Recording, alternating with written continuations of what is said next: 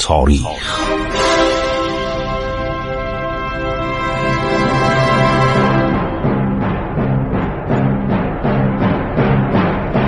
کاری از گروه جوان و اندیشه رادیو جوان.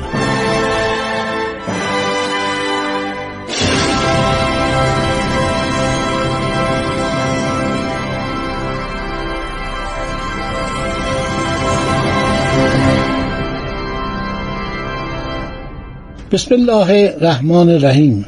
به نام خداوند جان و خرد. من خسرو معتزد هستم با شما صحبت می کنم دوستان از برنامه عبور از تاریخ آغاز می کنیم بخشی دیگر از تاریخ ایران و جهان اسلام رو. این مطالب بسیار مهمه.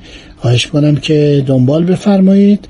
نقش دانشمندان مسلمان و جمله ایرانیان در گسترش اکتشافات جغرافیایی و مسائل مهم تاریخ تمدن جهان. امروز هم ما رو همراهی کنید.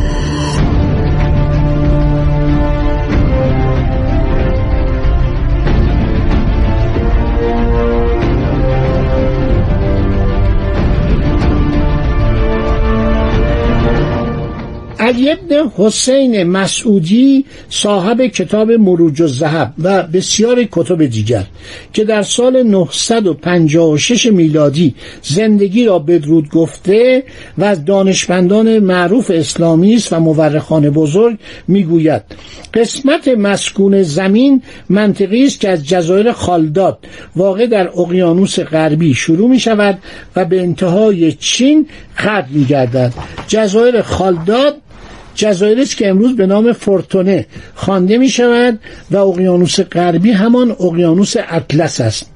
ایشان می‌گوید این قسمت مساویس با دوازده ساعت از حرکت آفتاب.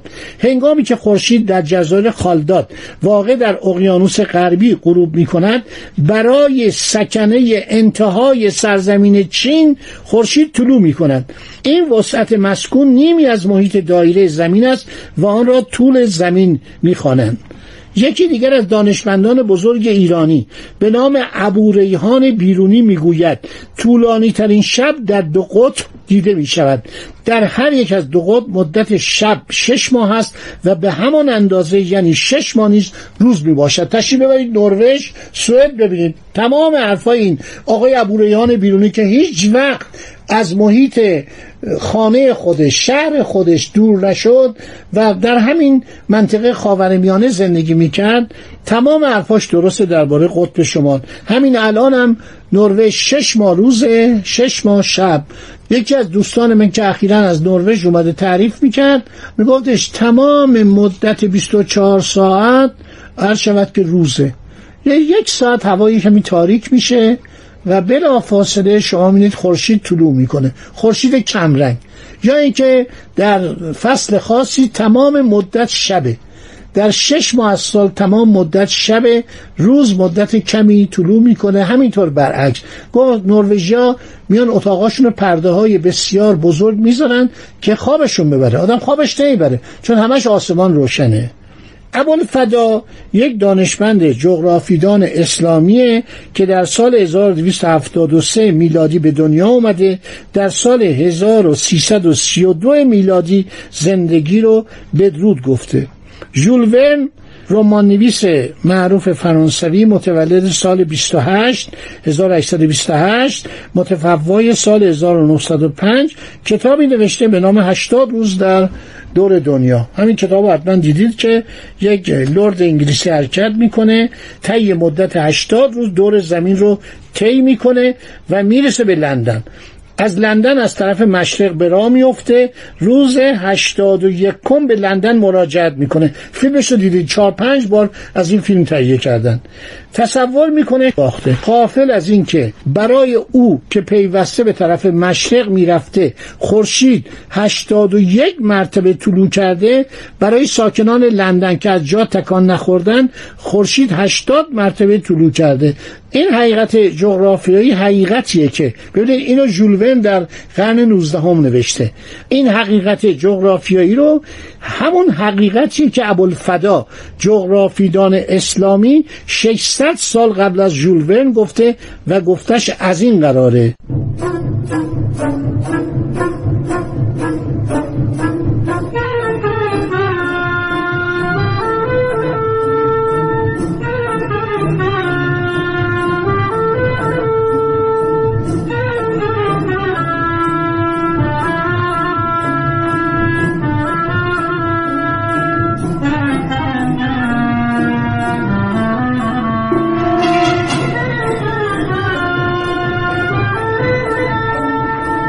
زمین مدور و مانند گلوله است. در نجوم کروی بودن زمین را با دلایل چند می‌توان ثابت کرد. یکی از این قرار است. فرض کنید سه نفر در محل معین گرد آمدند. یکی از آنها به سوی مشرق و دیگری به طرف مغرب به راه میافتد. سومی به مسافرت نمی رود و بر جا می ماند آنکه به سوی مشرق رفته اگر دائم به طرف مشرق برود عاقبت نزد شخص سوم که از جا تکان نخورده بود برمیگردد ولی از جهت مغرب.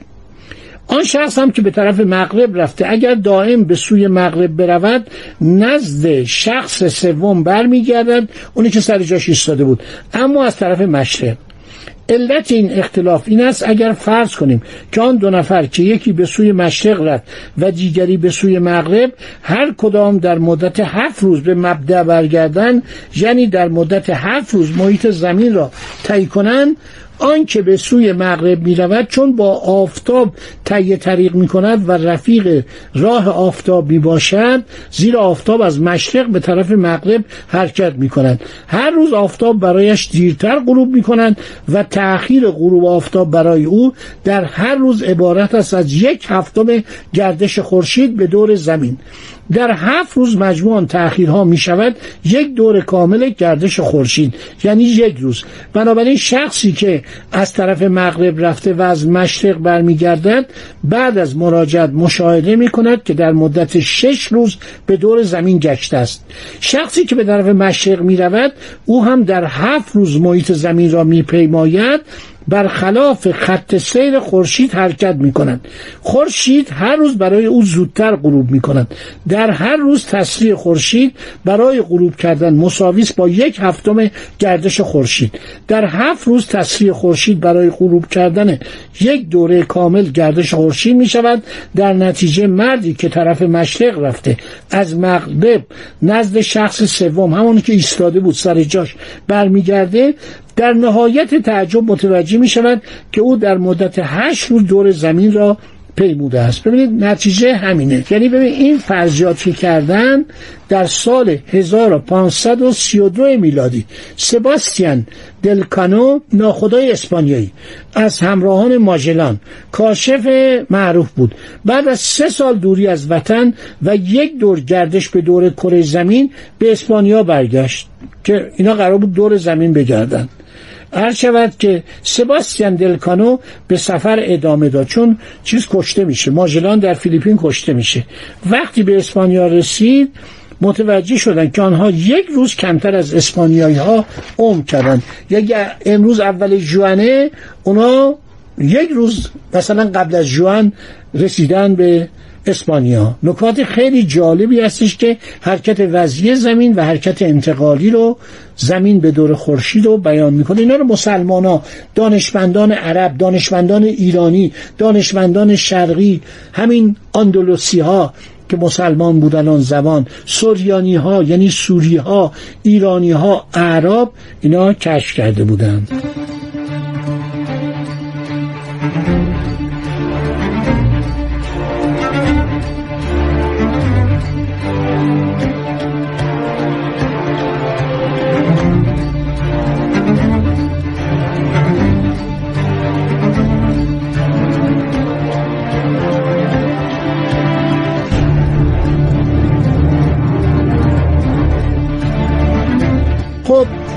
خواستم به عرضتون برسونم که در صدر اسلام یه اتفاقی میفته. فرضیه دانشمندان اسلامی در پاریس حدود 57 سال پیش ارائه کردند. گفتن مسلمین در صدر اسلام در صدد برآمدند که در اقیانوس اطلس مبادرت به اکتشاف کنند. ما نباید ابراز تعجب بکنیم. برای اینکه اونها در صدر اسلام قدم به خاک اسپانیا و پرتغال گذاشته بودند در ساحل اقیانوس اطلس سکنا گزیده بودند ما یک مورخی داریم به نام ادریسی. الادریسی خیلی معروفه. نقشهاش خیلی من نقشه از کره زمین کشیده. وی در سال 1100 میلادی متولد شده در سال 1166 میلادی از جهان رفته کتابی داره به نام نصحت المشتاق راجع به اکتشاف مسلمین در بحر ظلمات یعنی اقیانوس اطلس. نگاه کنید گوش بدید ببینید خیلی جالبه. در شهر لیسبون خیابانی است که به اسم خیابان دربل مقررین الا آخر الابد خوانده می شود اسم زمان عربی در اون زمان که لیسبون و اسپانیا دست مسلمانان بود اسم این خیابون رو گذاشتن درب المقررین الا آخر الابد مقررین عبارت بودن از هشت ملاح مسلمان که پسر عموی یکدیگر به شمار می آمدن. در زمانی که اسپانیا و پرتغال در اختیار مسلمانان بود آن هشت نفر تصمیم گرفتند که در بحر مظلم اقیانوس اطلس برپیمایی کنند و بروند و ببینند که آن دریا به کجا منتهی می شود این مسئله حالا میگم. تو خلیج فارس هم یک عده دریانورد ایرانی و عرب بودن و هندی. اینا می‌رفتن تا آخر اقیانوس هند. رسیدن به سرزمین چین. این حالت پیجویی و اکتشاف بوده در مسلمانان.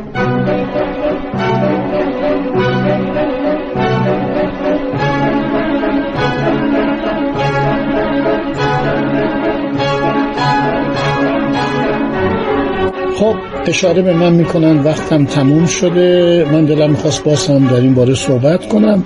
این نکات رو به خاطر بسپرید. باز هم در خدمت شما خواهیم بود. با شما تاریخ خواهیم گفت. تاریخ ایران بی پایان است. هم بی پایان است هم جذاب.